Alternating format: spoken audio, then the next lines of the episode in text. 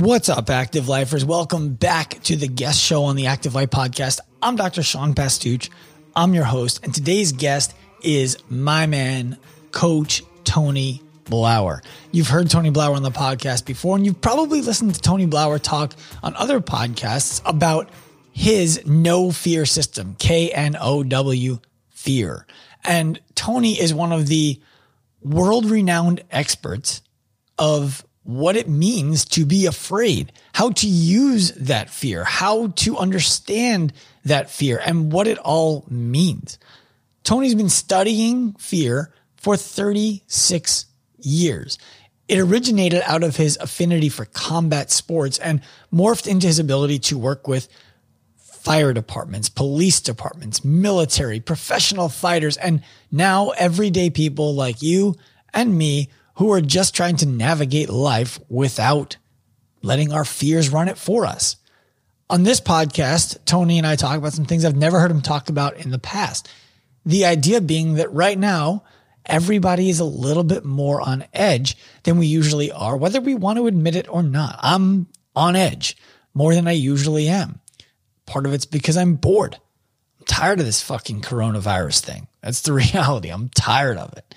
It's it doesn't allow me to do all of the work that I'm passionate about.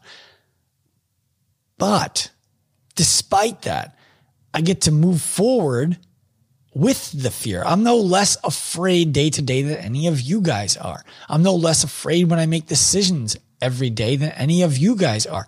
The only difference for those of you guys who are still dealing with paralysis by analysis is that I act despite it. And on today's podcast, Tony's going to help you guys do that too. So if you're struggling right now, if you're dealing with fear, or if you're trying to help people who are dealing with fear as this all transpires, this podcast will help you not only to be more effective for yourself, but for others. Give it a listen. And if you like it, which you will, head to wherever you listen to podcasts, leave us that five star review if you would, and let us know what you thought. Write it out. Thanks, guys. On to Tony. What's up, Coach Tony Blauer? Back on the Active Life podcast. How we doing, my friend? Under the circumstances, I'm doing great.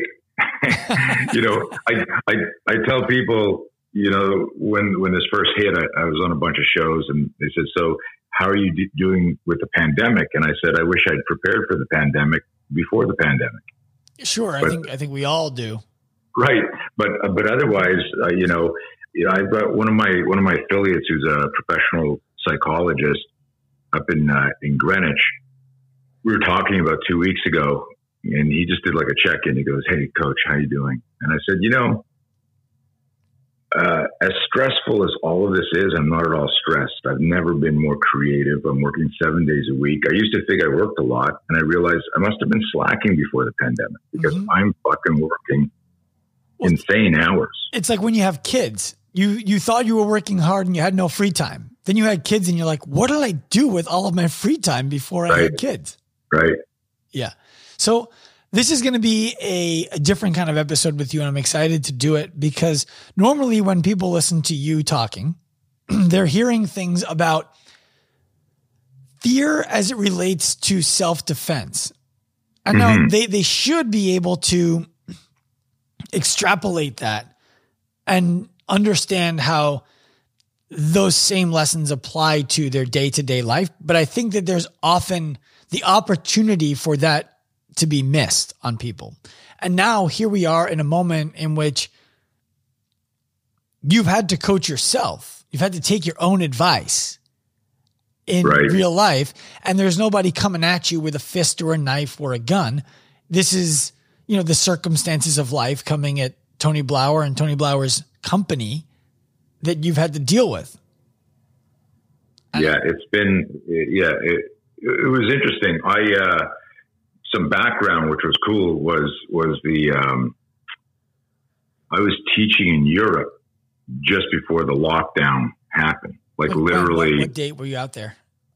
Uh, I don't remember the dates right now, but it was I was out there when President Trump said no more flights coming in except for you know Heathrow. Like when the, they locked out everybody except for Heathrow mm-hmm. and uh, and you had to be American citizen. And I was like, whoa, uh, like and it was it was a Thursday. I could find the date, but I was out there teaching. I was, I was in Europe for two weeks. We had multiple courses and meetings going on, and I woke up in the middle of the night. My phone was lighting up, and I see messages from my kids. Dad, did you hear? Like they closed all the airports, and they didn't read the whole report. But what was it? What was interesting, just to like, just to put some perspective in this, because when I teach about managing fear, I think some people think like you get a diploma at the end of the course and then you have no fear, like NO, like you're like exempt from fear, like you know, right? And they don't realize. And so I love talking about when I shit my pants and I get scared. I sat up and literally within 10 seconds, I broke into a sweat. My, I could tell because I've got, after years of teaching this and doing it, I've got immediate self awareness that I went from sympathetic to paras, or sorry, parasympathetic to sympathetic. My breathing was vertical. My, my, you know, palms started to sweat. I could feel all my physiology changing as I'm reading stuff. And in that moment, I could see, and we talk about this and we'll get deeper into this, you know, the acronym that I love using to describe the fear loop, false expectations appearing real. When we're visualizing a future event that hasn't happened, it's a negative future event that hasn't happened that's immobilizing us in the present. And this is what I was actually, Sean, this is what I was actually visualizing like within seconds of reading the text because I didn't I didn't uh, verify right the stuff. It was just like my my two of my kids text dad, you're going to be stuck in Europe. What's happening? Did you hear, you know, uh, uh, uh, Trump closed, you know, closed all, all flights. And, and I'm reading that and I started to visualize being stuck there. When would I run out of money? Where would I stay? Would I stay in this hotel? Would I downgrade? Would I, what's, wait a minute, what's happening with my family? What do you mean he's locking down? And then I start, I go, shit, I go to the news. And in the second paragraph, it's like, hey, this is going to affect in 24 hours. And uh, Heathrow's open. So I immediately went, okay, wait a minute. They, they didn't read the whole thing. I got 24 hours and Heathrow's open. And then I started, now here's where the second part of the movie, the, the sequel to the first movie. And the story takes longer. And I want everyone listening to this to understand this because you all do this all the fucking time. You read a tweet, you see somebody says, yeah, this lockdown might be 12 months. And a movie starts in your mind. I can't sustain 12 months. I will run out of money here. I'm done. I'm losing my business. You know, uh, I, I can't stay locked up with my wife for another 12 months or my husband or, or, whatever it is. Right. And, and, uh, I know you want to jump in and say something here, but I got to, no, I got to finish. don't. I'm just listening. This, the second movie starts, and this is what I explain to people all the time is these movies in your mind are like, they're like, they're like a metaphoric mugger you're mugging yourself of your enjoyment of life. You're robbing yourself from the potential to solve problems and get creative. And so I always say to like someone goes, yeah, so like I'm like I was worried for like for like a day. I didn't say this, and I go like you mugged yourself for 24 hours. And they're like, what? Because if you understand what's happening, so understand this. I'm the guy that that that created these metaphors. I've been studying fear for 40 years now, 30, uh, probably 36 years since I launched the cycle of behavior and the whole fear loop. And uh, so the first movie is uh, I read the text. I'm stuck in Europe. Where am I going to go? How long can I live in a hotel? How long is it going to last? When does my money, money run out? How's my family going to do? Then I, I go to the news and I find out, oh shit, I have 24 hours. And as an American citizen, I can get out and only Heathrow's open. Now the sequel to the first Purge movie that launched on my mind, right? The sequel is this I will never get out because when the whole world wakes up and finds out that only Heathrow is the way back to the U.S., every sold, flight's going to be sold out, and my flight's not till next week. And, and I'm none, like literally 10 seconds have gone by. This next movie's playing. I see a visual of me trying to call Delta or British Airways or whoever I was with. And I'm sorry, all lines are, you know, I'm getting the message. And then I'm thinking, everybody who's asymptomatic or knows they're sick and is trying to get back is going to be there. So, like the airport's going to be a hotspot. Everyone on the plane is going to be, and I've got all these, and my body starts to break out again. And uh, and then you know what I did is is, and this is the most important thing, everybody. And I share this like anytime I talk. There's this illusion because there's a stigma. Fear has a stigma You know, the, you know, when people hear that I got a program about fear management, they're like, I don't need that. You're scared of the word fear, so you don't want to talk about it. But it's still liberating when you can just transparently say, I'm fucking scared about that because that's the only moment when you realize that you're afraid of it. And it could be, uh, I'm afraid to go get an MRI. I'm afraid to invest in, in your work because I don't think the pain's going to go away. I'm, I'm afraid to whatever it is. Fear creates doubt. Doubt creates hesitation. Hesitation becomes fixation. And if you fixate on something long enough, you create non-clinical anxiety or maybe even clinical anxiety if you really go deep on it. But what I did is, and again, like I'm talking for 10 minutes, these two movies went on my mind within two minutes. And I had to get up, shake it off because my self awareness said, dude, you need to do some breathing and meditation. Now you need to move. I got up. I walked around the hotel I was in. I sat down. I calmed myself down and I said, this is what you teach. right? And and here's the amazing thing to to wrap that story up. Uh, I contacted a bunch of people and I said, "Stay or go." I wanted like people that I really look up to because everyone's like some people are like it's just the flu and some people are like we're all going to die. And I've got smart friends, right? So I had, ironically, I texted three friends and three said, "You're already there. You'll get back as an American citizen. You can always get back. Finish your meeting." And then three said, "Get home right away because if this thing wraps up like this, that's just going to be more of a nightmare. The meetings aren't nearly as important as you just getting home and being with your family. And that's what I did. I said, you know what? Uh, nobody's going to be concentrating in my meetings. Everyone's going to be like, like, should I even do this meeting? And so I went to, I, I, I changed my flight.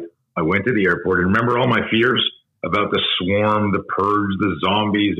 Airport was dead. Getting on the flight was a breeze got home no sweat. They're like the airplane was like 20% capacity.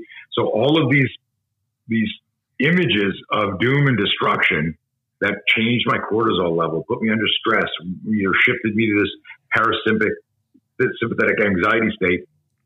Delusions. Well, so they were a movie I created. Can I ask you what would have happened in the third movie had you shown him at the airport and exactly what you anticipated happened? right? You get to the airport because you tried right. calling Delta and they're like, no flights. You call United, no flight. You call all the airlines, no flights. You show up at the airport, lines up the yin yang. And you get to the desk and they're like, sorry, no flights. Now, now you're in like, okay, right. fight, flight, or freeze. What do you do now? Yeah, so that's interesting, and I'm going to give you, I'm going to give you a blunt answer as if I don't if I don't care about you and I don't know you? And then I'll answer more thoughtfully. The real answer is that didn't happen. So who the fuck needs to even entertain right? Like why? You know. So yeah, well, this guy chased I'll tell, me. I'll tell you. I'll tell you. Just, no, no. I'll tell you in a sec. I'll tell you why I asked that. You're right, and and that's kind of the that's the mindset that I live with. Like I'll fucking deal with it if it happens. What I'm the reason I'm asking is I believe that a lot of people right now are in that fear loop, the anticipation of future pain that's not real. You know, they it's just it's not going to happen. But then every once in a while, it does happen. It's the person who right now is afraid my mom or my dad is going to catch this. And if my mom or my dad or my girlfriend or whatever catches this, they they could die. Right? And I'm going to therefore try to stay away from everybody in the world so that I don't catch it and be a problem for my mom or dad. And then all of a sudden you get sick and you're like, holy shit, I have it. I saw my parents three days ago. What if, like, at that point, you have no control over what happens to your parents next. But what do you do with yourself besides shiver and shake in a bed and hope that you didn't kill anybody? Right. Is that a real question, or you just yeah. like no? Like like I, have I've talked to people forgetting about business owners who are afraid to spend money. I've talked to people who literally have the fear that they're going to catch this. They're going to get their girlfriend sick who has pre-existing conditions. They're going to get their mom sick, and all of the people who they're going to get sick are going to die. And I'm like, did you order takeout this week? Yes. Well, what the fuck were you doing? Like you weren't nervous about that. So right. I'm asking you, what do they do the moment that they like all of the yeah whatever if it, when when we get there we'll deal with it there's the other side of the coin from people like us who are like well i want to plan for it now so Right. what like what do they do in the moment that their worst fear comes true it's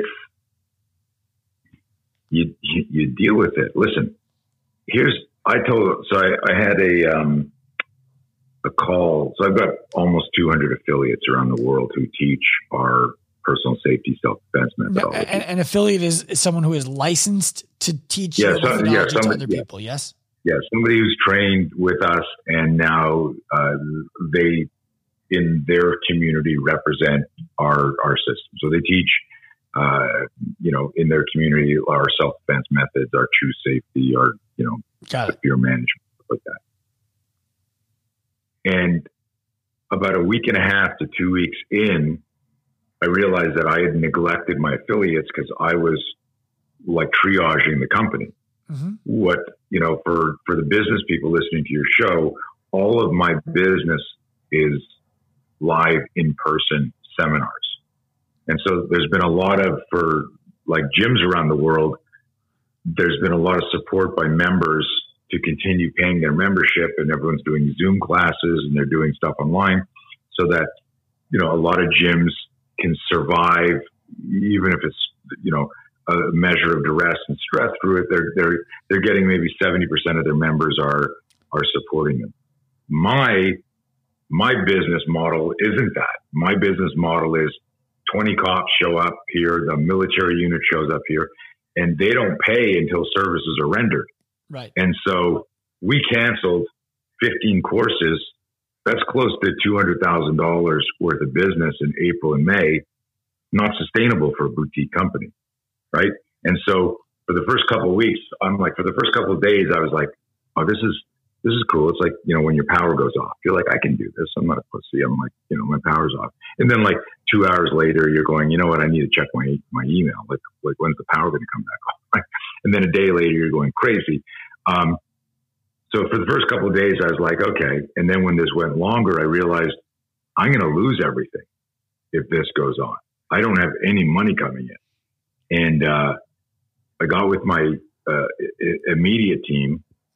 And this is an interesting thing about leadership is you can't, you know, I tell people you got to manage your own fear because that's going to affect your posture. And then I need my, my wife and my, my children to see dad's okay. And then I need my immediate team to go, the boss is okay. And then I need my mobile training team to go, Tony's got this. And then, and it ripple effects from there. But in between this, and this is why I love when I coach fear management one on one, corporate or self defense, is I love being able to explain to people I feel fear too. That's how I know this system works. It's not some bullshit. It's like it's like you you buy a diet thing and then you find a picture of this guy who's selling diet or fitness, and you going like, "There's no way he lives this shit." This is just really good marketing. The information may be good, but you know, like you brought up in the beginning, is I had to use my system to get out of Europe, like like you know, insanely. Um, when we we had we built two new websites, we created three new programs, uh, and now we've got an online business. You said something interesting uh, earlier. The pressure of all of this uh, created not an opportunity, but a need, right? And the observation I made with my group, I said, you know, the stuff that we built, these new websites and these new programs, should have been built before. hmm They're great programs. And if the pandemic and the, the lockdown ended tomorrow, they will still be there. These are great programs. You guys did an amazing job. My team was amazing. And, uh, you know, they, we put together a, like a two hour course called Essentials of Personal Safety for families, like 49 bucks for the whole household. Like, just Well, come so and learn. I'd like to ask you about those courses Yeah. because I think that one of the one of the mistakes that people like you and people like me can make is overvaluing the ability to be in the room with us. And what I, mm-hmm. what I mean by that is, how am I going to learn self defense from Tony Blauer if I can't be in the room with Tony Blauer? Right? Mhm. I'm not going to become a a lethal weapon through a computer program. And right. that's probably true. But there's a scale of good, better, and best that exists. And all of those are better than nothing. And so the question becomes well, I couldn't get in a room with Tony Blauer for $49. Right. Right. So I don't expect to be a lethal weapon for $49, but if it can teach me one little thing that I've heard you talk about on a podcast, like for example, you think somebody's following you, stop and tie your shoe and look behind you. Do they stop? No, they keep walking. Odds are good that you're you're safer than you thought you were. They stopped. Do it again. Did they stop again? You might have a problem on your hands. Right? right. That in itself for 49 bucks is worth the listen. And I think that the mistake that people with hands-on businesses can make is that we overvalue being in the room with us when so much of the value that we can provide has nothing to do with the in-person portion of it. So what did you guys find that was valuable that could be put in an online version of a course that people could use and say $49 this should be charging 250 for this right 250 yeah so, uh, right, interesting, interesting question so a lot of the people who and this is interesting because of course my favorite topic is discussing fear and managing fear and that that every decision we make runs through an invisible fear filter that that if I say to you, Sean, you should interview so and so for your podcast. If you've never heard of him, your invisible fear filter goes, I wonder if he's a good guest. Well, Tony recommended him. I'll check him out. I'll go online. But you don't do any of those things if you're not afraid the talk's going to suck or it's going to waste your time, right? Mm-hmm. So at the, the, the, the, the, the smallest, most irrelevant level, we all run a fear filter to the point of what movie should I watch? Like, why does it take us so long? Like, yeah, like I'll sit there for a half an hour looking at Netflix stuff, going, to I don't want to watch this movie. I'm like, what? I do this. And what is that? That's fear of, of wasting my time. I don't want to watch it, but it's not like, and this I need people to understand. This is how noxious fear is. I robbed myself of 30 minutes. I could have been reading a book. I could have been stretching. I could have been, you know, whatever, listening to a podcast. But when you do that, when you understand the fear loop, and I had popped it up open here, but we'll make that. great Down goes the computer. The, uh, yeah. Um, the uh, are, are, you recording video too? I'm not recording video, so they won't see it. I've okay. seen it, and I have a picture of it, so I can so, post it with. Yeah, I'll, send it you. No, I just it would have been funny to show like this, like you know, this famous martial artist who has zero coordination and dexterity uh-huh. drops his head on on his on his MacBook. But uh, uh, it was funny because I uh, anyway, the self-deprecating humor there. The uh, but the the the idea is um, it's in, it's interesting to me that when you create where I was going with this is when you start studying the neural circuitry of fear, you you suddenly realize, oh, I'm doing it here, I'm doing it here, and what what what the conversation is is you're creating self awareness, and when you create self awareness, you amplify critical thinking, and now you go. So I'll be there going ding, ding, ding, and then what the fuck am I doing? And I'll put the remote down, close the TV, and go do something. Or if I really need to, like down regulate and I wanted to watch a movie, I'll just pick a, a classic. But it, this is a stupid example, but it's not because we waste. Think about this. I just uh, I get uh, I was on a talk the other day, and I was just talking about the difference between a worrier and a warrior. And it's just a couple of letters, right? You know, like I'm a warrior. And well, why aren't you doing this? Well, I'm worried about this. So you're a worrying warrior. What? And it's and it's understanding that this progression and this relationship between fear and courage. And and what I what I shared as, a, as just a model, a hypothetical model, because obviously I have no no proof, is I'm turning 60 on, in May. Let's say let's say that this is where I would have ended up no matter what, doing what I do. This is my company. I can tell you with 100% certainty that I have wasted thousands of hours worrying about shit that never happened And I think I speak for you and everyone else listening. Without a doubt. Right? So I think back now, six decades, and I go, remember that time you were worried that your mom was going to hit you? you you'd done this with your sister. And remember in high school, all those years you were worried about whether you're going to be liked or whether that girl was going to say yes for the prom. And remember those like 10 things where you thought you were going to get your ass kicked in those fights. And remember all those tournaments you went to where you thought you were going to get your ass kicked. What I teach now in terms of looking at fear, Sean, I wish somebody taught me when I was 11. And here's the thing my life would be the same if, if this is my career path and this is my journey. But the stress on my mind and my body would be infinitely different. I, I think, think, that's so. I think powerful. your life could also be different. And, and what I mean by that, Tony, is what you're essentially teaching people to do and the way that you teach people to understand their fear or K N O W, know their fear, is you allow them to shrink time. And what I mean by that is let's just pretend I was worried that gyms were going to stop buying our gym owner program, our ProPath program, and coaches were going to stop buying our immersion course because nobody wants to be a better coach now that the coronavirus is here. Right? right? Nobody wants to learn how to run a business because they don't have a business that functions as normal right now. If I went into that fear and just sat in it and did nothing with it and was like, well, oh my God, what if, what if, what if, what if, what if? I might sit in that without knowing why I was afraid for days, weeks, or even until this whole thing is over. Right. Where what your work allows people to do is understand, okay, I'm scared. What am I scared of? Consciously, what am I scared of? Okay, how do I get out of fear and into control of everything I can possibly be in control of? And then readdress when I start taking those actions.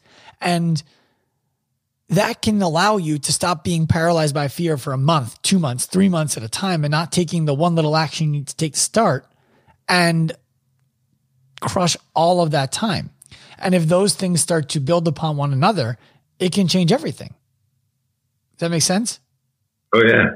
Like yeah. you know, you you mentioned earlier that people being afraid of the MRI, and uh, that one that one hit home for obvious reasons.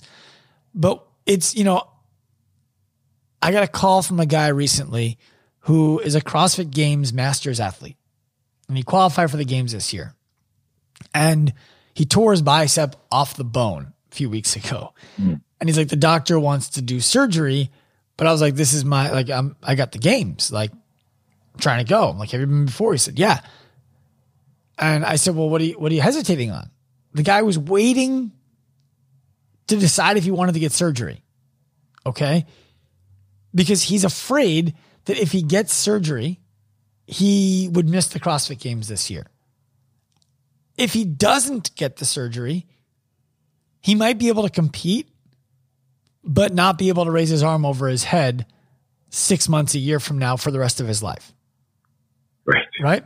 So if this guy waits until Dave Castro makes a decision about whether or not the Masters are going to compete at whatever bullshit venue they're pulling off now, pardon my French, Dave, if you're listening, um, he might lose control over his arm for the rest of his life because he's afraid of missing the games this year. The conversation I had with him was, Are you afraid of missing the games this year, or are you afraid of missing the games for the rest of your life? And he's like, Well, this would be the last time. I'm done no matter what. And I said, Okay, well, you need to ask the doctor what is the worst case scenario if you don't get the surgery? And what would you do then? Know that answer as quickly as possible and then make a decision about whether you get the surgery or not. Instead of just waiting for Dave Castro to tell you if you're invited. Right. He was like, wow, I never thought of that. Yeah. So it's it's all about like what you describe is essentially knowing what you risk and addressing it. It, it, really does break down to being that simple, doesn't it? Yeah, I mean, I think what people need, you know, we, we talk about with our, you know, the, the the thesis statement behind our self defense protocol regarding the startle flinch and weaponizing the startle flinch is when a stimulus gets introduced too quickly, we flinch. your reptilian brain bypasses executive function. You don't have a choice. It doesn't matter how experienced you are. And it's the same thing for information.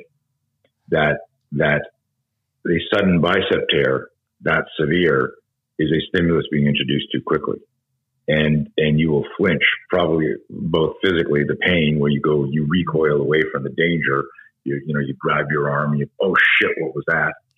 And then when the doctor and all the information, it's no different than like turning on the news trying to figure out what's going on with corona. You're going to get misinformation and disinformation and part information, and all of them start movies in your mind. So where you ask me, hey, you got to figure out the risk and then make a decision, that's actually once you're out of the fear loop, Sean. You've got to navigate the fear loop. So, you know, in his case, you know, you were able to lucidly explain, you know, and hint at, dude, that's your body and you're going to have to deal with your arm for a long, long time, not three days of competition. Are you sure you know, I'll support you whatever you do. I think you're an idiot if you're risking like your your health. You're not saying that, but you're helping somebody guide their critical thinking skills back into make the right decision about your health and your welfare, mm-hmm. uh, not about uh, like a competition. Um, so, but, Tony, but, can we walk a gym out of the fit loop, out of the fear loop right now? Then let's just do it yeah. like in a practical and tactical way. A gym sure. owner right now.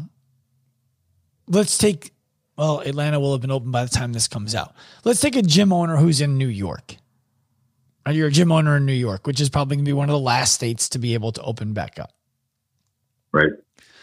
Even though it's going to be one of the last states to open back up, on the first day that they're allowed to open, they're going to be like, should I? Will my members want to come in? What if some of them don't want to come in? And that is a fear loop. Making that decision is being in the fear loop, is it not? or the moment that you recognize that you have to make it, you're in the fear loop.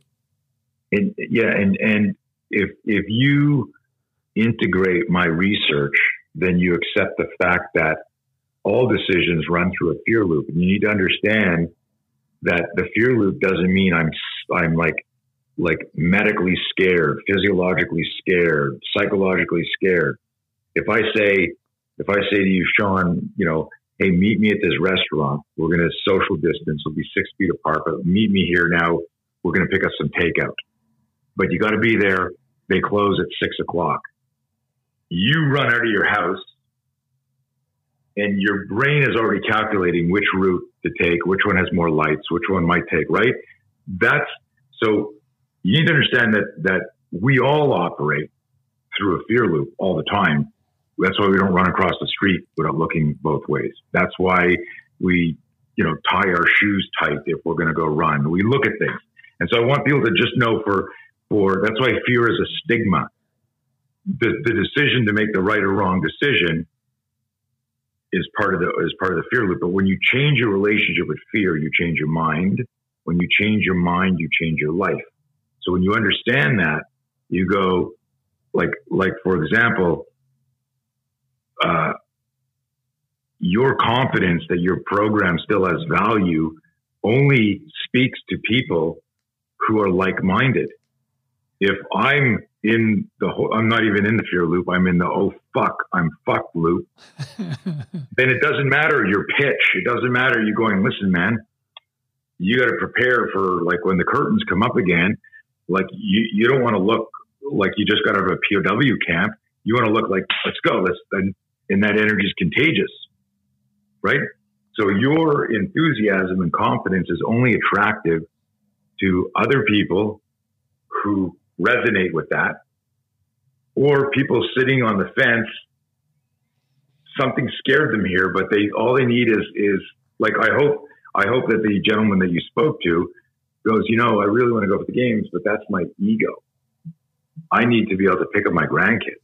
Yep and do this to my grandkids and go and then blow on their stomach and then and then get sued by somebody because I blew in their stomach and now the kid is traumatized because I went. Yeah, so you've heard about this. But anyways, I agree with you. But so so okay. Does that does that make sense? What I'm saying? You somewhat. But what what I want to make sure that we're getting at is how does the gym owner, how does the coach get out of the paralysis. It's, it's simple. It's simple. And I and and and if if I wasn't clear, everyone rewind and listen to that. If you don't change your relationship with fear, then the rest of the interview doesn't make a difference. What do you mean by that, though? I mean, so let's say let's role play. Uh, and you're the gym owner that that's like I'm screwed, yeah, I just, man. I, I, want you know, like I know I'm going to be able to open, but like if I do, and then some members are offended because I open too soon, they think I'm not taking things seriously, and then they decide not to come back because they don't think that I take things. let seriously. me ask you something. Let me ask you something, Mr. Sean. First of all, the way your posture is, the way you're talking right now, would you pay you to coach you if that was the energy you were putting out? No. Like, would you hire yourself no. as a right? So wake up call, smack, smack. What's what, what do you really? You're a coach. A coach inspires performance. You just sound like an employee there who doesn't like getting paid minimum wage. So you're not going to grow your business with an employee mindset. You got to be an entrepreneur. An entrepreneur is a coach. They believe everything's going to work. I got boxes of T-shirts in my garage that my wife laughs at when I go, look at this design. This one's going to sell through the roof.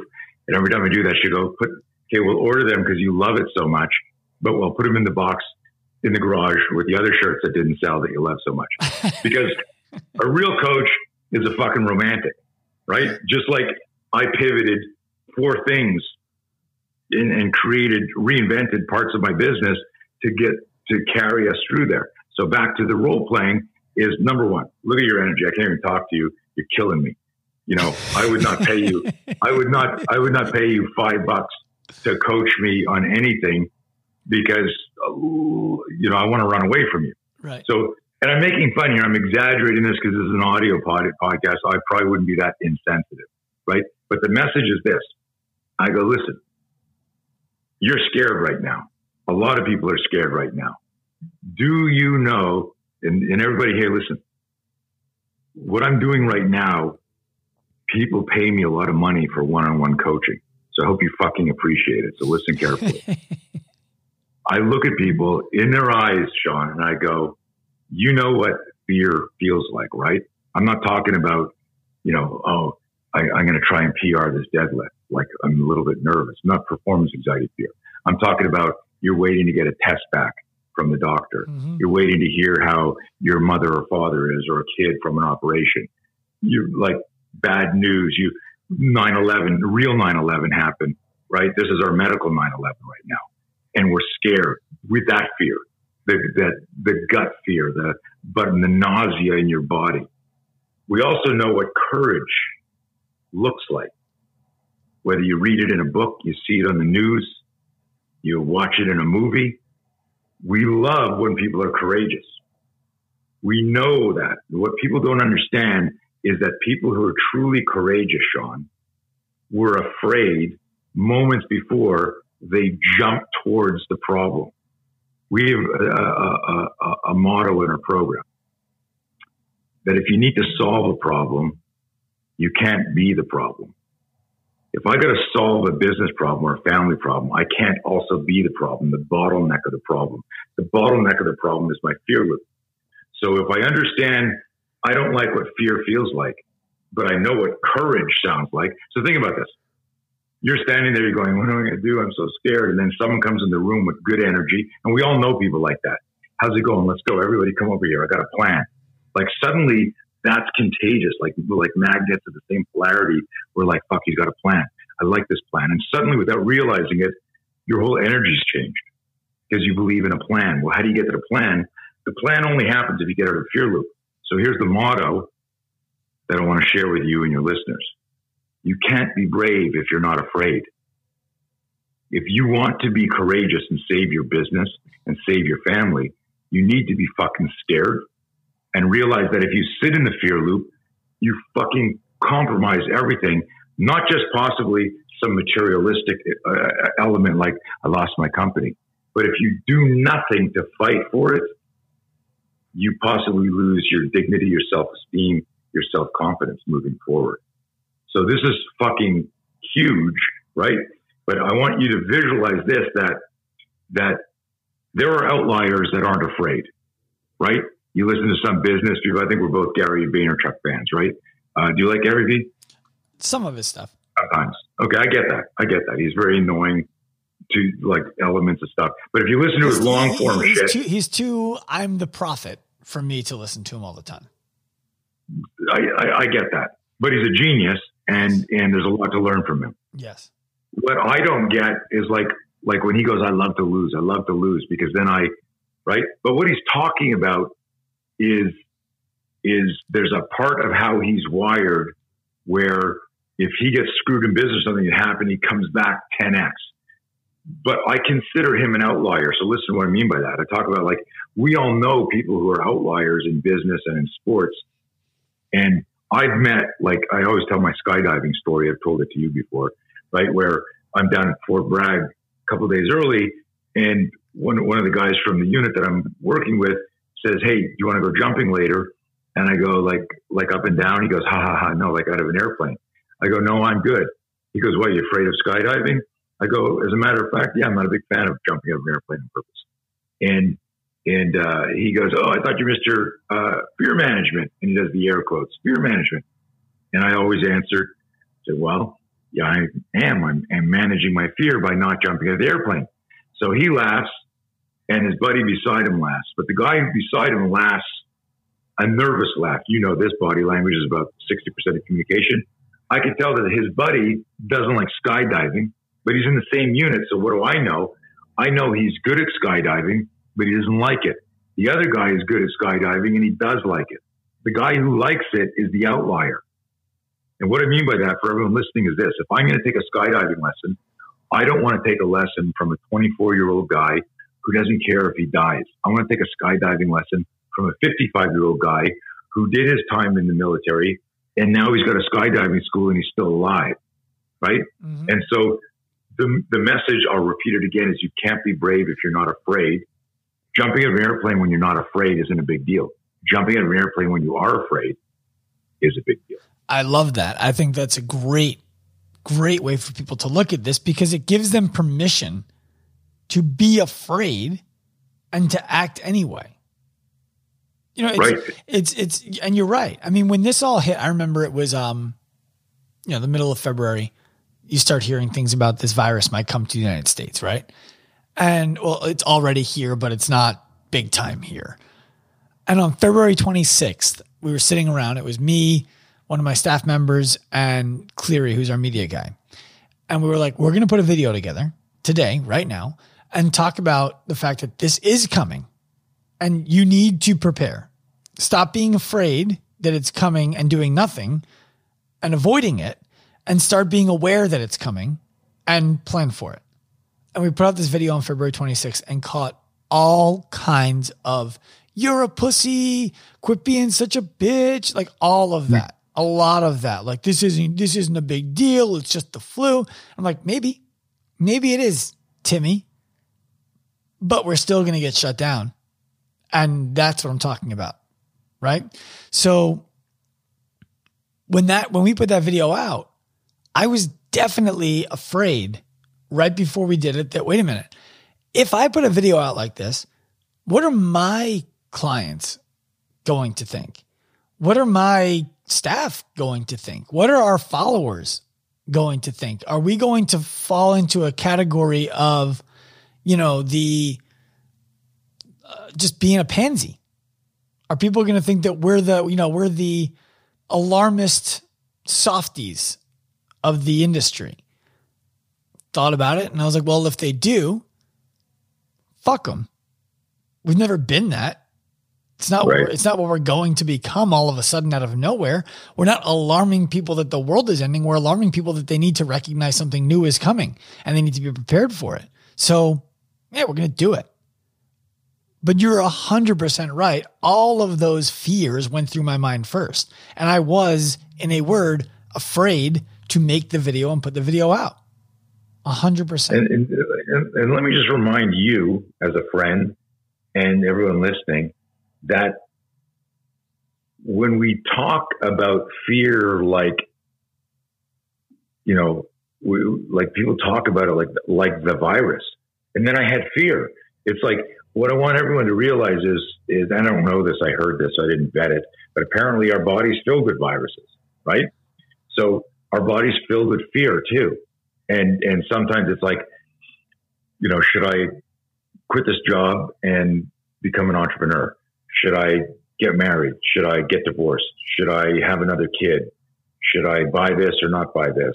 You know, should I try this weight or not that? Right? You know, like these are all fear loop decisions. There's nothing wrong with them unless you've got a fear stigma, right? Mm-hmm. Um, people can be warriors or warriors. They get to choose based on how they decide. So the idea is this: is, is and I, I said it earlier that w- we look at the outliers for inspiration, and that's wrong. The great books on flow state and peak performance, it's uh, like if I interview Ali or Sugar Ray Leonard or Michael Jordan or and I go, what do you do for like and then we track back how they Wayne Gretzky did this to prepare. These guys are they're the freaks. Now it's not that there's nothing to learn from them, but like I like like in in in my courses I'll talk about people who should be dead and they're not dead. And my 40 years of research taught me this that this is such a heavy concept. Studying violence for 40 years, Sean, and I studied whether it was military or I remember Shannon, 188 pound female, no martial arts, gets attacked by a serial rapist killer in Montreal, um, which is where I used to live. And she had taken a weekend seminar with me. She worked at a restaurant I used to frequent. The guy walked up to her, slashed her chest open with a knife, dragged her into an alley and started to rape her. About 20, 30 seconds later, she fights back. Now, she didn't like get him in a triangle choke and do jujitsu because she wasn't a martial artist. She didn't ground and pound him because she was bleeding, lying on her back, getting raped with a knife at her neck. She did some simple stuff that we taught in the class, but what she did is she changed her mind. Because in the class, I said to everybody there, weapons that are used as most of the time, weapons are used as tools of intimidation in attacks. Give me your money, give me your purse, give me that. Because most bad guys only want property, body, or life. Short list, property, body, or life. Whenever somebody uses a, a weapon in advance of their attack to move you to a secondary crime scene, the statistic is they're going to use it again. And she, unfortunately, met that predator, who the FBI considers the most dangerous predator in the world, a serial rapist killer. And she's lying there getting raped, knife in her neck, freaking out.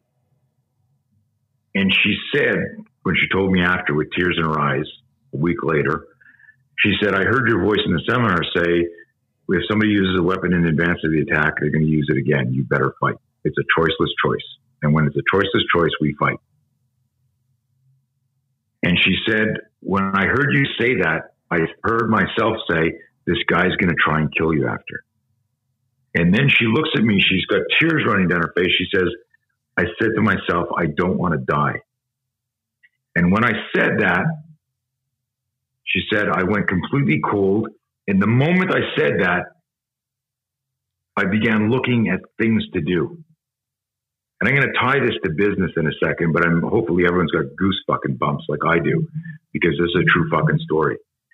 And she says to me, she says she's lying there on her back. She's got her hands over her head, shielding her face like in that kind of fetal position.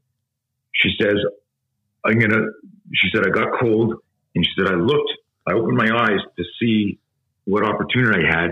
And she said, just at that moment, he closed his eyes and turned his head. And I grabbed his wrist that was holding the knife and I yanked it away from my face and he lost his balance. She says, Can you believe he closed his eyes right then? And I said, Shannon, she said, Can you, she said, her exact words are, Can you believe he made a mistake right then? I said, Shannon, he made 50 mistakes before that. But until you're ready to fight, you won't see those mistakes. I know I got to finish the story, but I hope no, all the I, I, I hope all the entrepreneurs listening to this are going, "Oh my God, this is a parable." But it's a parable based on a true story. She grabs his wrist, jerks his arm out to the side. If you're doing a push up and I pull one of your arms away, you're going to fall forward. He falls down Her, his face comes near hers. She gouges his eye with her thumb. He recoils from it. She claws his face. He, uh, you, we move away from danger. So when she clawed his face, his head came forward, and she cracked him with a shitty elbow. But an elbow to the fucking head after a thumb in the eye and gouging somebody's face. Remember what I said earlier? When a stimulus is introduced too quickly, the body's reactive brain, the limbic system, the amygdala, hijacks executive function. So he wasn't saying, "Oh, I'll do wax on, wax off." He was like, "What the fuck?" And he recoiled. So he lurched back. They're on the ground. She slides back and she kicks him in the fucking groin on her from her back. Stands up. He's on his knees, doubled over. Shin kicks him across the face, Nice. but not like not a not a Thai boxing shin kick, just like a fucking punt, like somebody fucking angry in, in indignation kick. Mhm. Imagine if I took anyone listening to this and you don't know how to fight, and I put some fucking predator on the ground on his knees and he's grabbing his nuts on his knees, and I said, That guy just attacked your kid and you don't know how to fight. Are you going to say, Oh, I'd like to kick him, but I don't know how? Are you going to fucking just bend it like Beckham? You're going to do something. right? She kicks him in the fucking face, hits him one more time, and goes home freaking out, calls the cops. We find out we got a serial rapist killer in Montreal. But when she tells me the story, the whole thing, it like if you looked at her, no martial art training, a two day seminar. And I tell people this, and this is the potency of this line. Because I used to run these, it was like it was like Fight Club decades before Fight Club came out. We used to get together once a month at my gym in Montreal, and we used to beat the shit out of each other once a month. And we would wear protective gear, you know, hockey gauntlets and Kyokushinkai helmets, and we videotape. It was v- VHS days. Most of you don't know what fucking VHS is. Google it, right? And but I, it was we had such a cool reputation. We'd have like a street fighter, and we'd have you know kempo guy, and talk, people would just come in, and we would just do these scenarios. And what I started to notice was that regardless of somebody's physicality, like I'm a boxer, so I've got an unconscious bias to go hands. This guy's a taekwondo guy. He wants to go legs. This guy's a wrestler. He wants to get under, take the guy to the ground. When we would do these scenarios, it wasn't sparring. It was like, go pretend you're standing at the bank, be at a bus stop. And when our role players would attack, everyone always flinched. Everyone's hands came up to cover the head. Everyone pushed away danger. And it was after weathering the flinch, the flinch that all the fighting would start. But there was always three seconds of chaos before people could regroup. And I started to intuitively study this. And what I noticed this, and I just wrote about this last week in our newsletter, it was an observation. I'd never said it like this. The people that managed their fear managed to fight. It didn't matter what their gender was, and it didn't matter what their experience was. I got videotapes of experienced street fighters turtling up and covering because we put them in a two on one scenario with equipment and they didn't get the sucker punch somebody like they did in the street. They got jumped and they were overwhelmed with fear and now they're on the ground. And then I've got this story of Shannon who has no training, who gets cut by a knife, dragged it to a secondary crime scene, and then raped for 30 seconds and then fights off the FBI's most dangerous predator. And she shouldn't have won that fight. But what did she do? She managed her fear. I'll say it again. Everyone fucking memorize this. The people who manage their fear manage to fight. And the metaphor here is if the fight right now is health, wealth, business, entrepreneur, I'm going to lose my business. It's a choiceless choice. And when there's a choiceless choice, you fight and you got to manage your fear and figure out what to do. Shannon, I just shouldn't go, hang on a sec, while you're raping me and knife your neck, I got to open my book and consult what the move is. She said, I don't want to die. And then she figured out what to do. So look in the mirror and say, I don't want my business to die. What do I need to do? Well, and I think that the first of all, that's an amazing story. Thank you for telling it. And Isn't that crazy? that is Dude, I got Did they catch that guy? right I did too. Did Got to they, go work out now. did they catch that guy? No, he disappeared because he wasn't in the news. He had killed a woman, another was on life support. She was the third attack, and it wasn't in the news. When she went to the police, she was the first one that survived. The police, what, what they told her and came back to us was sometimes, in, you know, it's like a guessing game. If we announce we think there's a serial killer in this neighborhood, if a serial killer is watching the news, they move on. So right. the only chance they have to catch it is like just to be quiet. Got it. They never caught him. So that sucks. But the interesting thing about that to me that I that I picked up among many things, but the one that I want to make sure people hear was what probably happened there. Besides the fact that this guy got eye gouged, clawed, and you know balls punted, and then he got bent like Beckham in the face. Good for Shannon. Right. Is he probably had no fear until she did that. And then he had a moment to decide if he was going to manage his fear and likely didn't. It was like, oh shit, no one's ever done anything like this to me before. I'm going to go into survival mode as opposed to staying on offense. And and it's right. the same now, right? Like it's you you look at the people who are out there right now capitalizing on this opportunity in a positive way, not the people out there fear mongering you, telling you that your business is going to die if you don't hire them. I'm talking about people who are out there right now spreading the positivity, the confidence that you were talking about earlier, who are out there fighting the battle. They're the ones people are drawn to because they they fight the fear back. They fight back the stimulus that caused the fear. And I think that's a really good a really good point that you made there. Tony, where can people who listen to this find you and the new courses that you put out if they want to get more about this? So we created a new website called knowfearnow.com. K N O W. Yeah. So a, a, very deliberate and important uh, reframe or play on the words of no fear. Everyone's familiar with the no fear adrenaline company, mm-hmm. but you know we've got our, our, our, our thoughts on that that we want to get to know fear so we can use fear, turn fear into our fuel. So check out that website because we've got a whole bunch of stuff for the COVID 19, you know, uh, era that we're in right now. We've got our, we've got a digital course that's on sale there for 50% off. Um, you know, it was funny. I, I had a guy do the course and message me. He said, I've had anxiety for years and I think it's gone. Is that even possible? And I answered him by saying, Well, if I was your therapist, I'd say, Of course not. I still have to pay off my car. So, no, I'll see you next week. Um, but uh, he laughed. He thought that was funny. Hopefully, some of you are laughing. And if you're a therapist listening to this, you probably hate me. But, you know, without going down another deep rabbit hole, if there's no fear, there's no therapy. If you don't have any, if we were able to extract fear from everybody's life, like what would you do if you weren't afraid, Sean? Less everything, anything you want. I, I mean, no, honestly, I think I would do less. Well, I'm not being philosophical with it. What I'm, what I mean is like literally, if you didn't fear fear, oh, I see, you would do whatever you want, yeah, right? Yeah, like, yeah. like, like you just walk across the street and go, the cars are going to stop. Right. You would jump out of an airplane. You would go, you know what? I'm, I'm going to take my last penny and invest in the stock market. Uh, you wouldn't think about correct. Right. What I'm talking about, if we didn't fear fear, how would you feel? if you didn't fear fear, what would you do?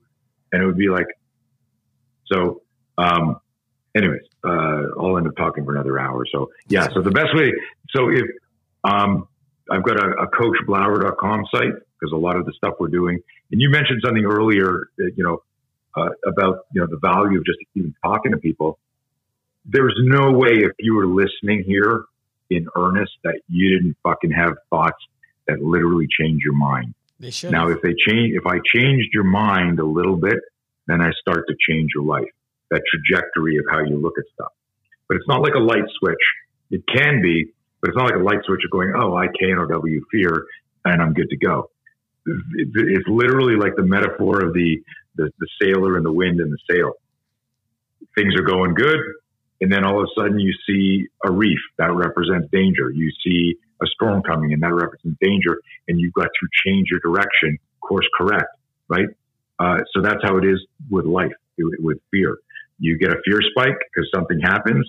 You need to be cognizant of that. How you do that is you cultivate better self awareness. Oh, I felt a change. I got a movie going in my head, and you start you you rearrange that, and then you start to use the fear loop to create the critical thinking. And that's what you were talking about, like when that guy called you with the bicep. What he was is uh, you helped him move through the fear loop into making a plan. That's shifting out of the fear loop into critical thinking. And you can't get to it's like when you know when you're sitting there going, I can't decide, I can't make a decision. It's because you're trying to make a decision emotionally, reactively in the fear loop. You need to stop and go. I'm in the fucking fear loop. I got to get out of the fear loop, and that's how I can make a decision. Um, But when you do that, the last piece of advice I want to share with you is just because you step out of the fear loop doesn't mean the fear is gone. It just means you're acknowledging that it's there and and you're you want to move to a different place. So so there's a lot of things in life we do scared. You still do them. Mm-hmm. You know, so uh, co- uh so coachblauer.com, knowfearnow.com and all of our, our links are are up there. You know, of course we do, you know, the coaching, the online, the Zoom shit, all the stuff that's going on now. I'll make sure we get all that in the show notes for you. Awesome. Thank you, Coach. I appreciate your time today. Thanks, buddy. Appreciate a good call. All right, that's going to be a wrap for this episode of the Active Life podcast. And guys, remember, remember, if you are looking to enhance your fitness business, if you're sitting there thinking, man, I would love to be able to go on vacations. I would love to be able to take two weeks off and not have my business fall apart. And most importantly, most importantly, if you want to be a part of the movement that we are creating, facilitating, and seeing come to life, which is coaches and gyms becoming the healthcare clinic of the future helping people who've gotten hurt working out, helping people who've been told they have to work out around that, having people be told they're too old to do that, find new hobbies. If hearing things like that for your clients is frustrating for you and you want to learn the skills to solve those problems and also get paid very well to do it, head to activelifeprofessional.com and let's get talking. Till then, Turn Pro.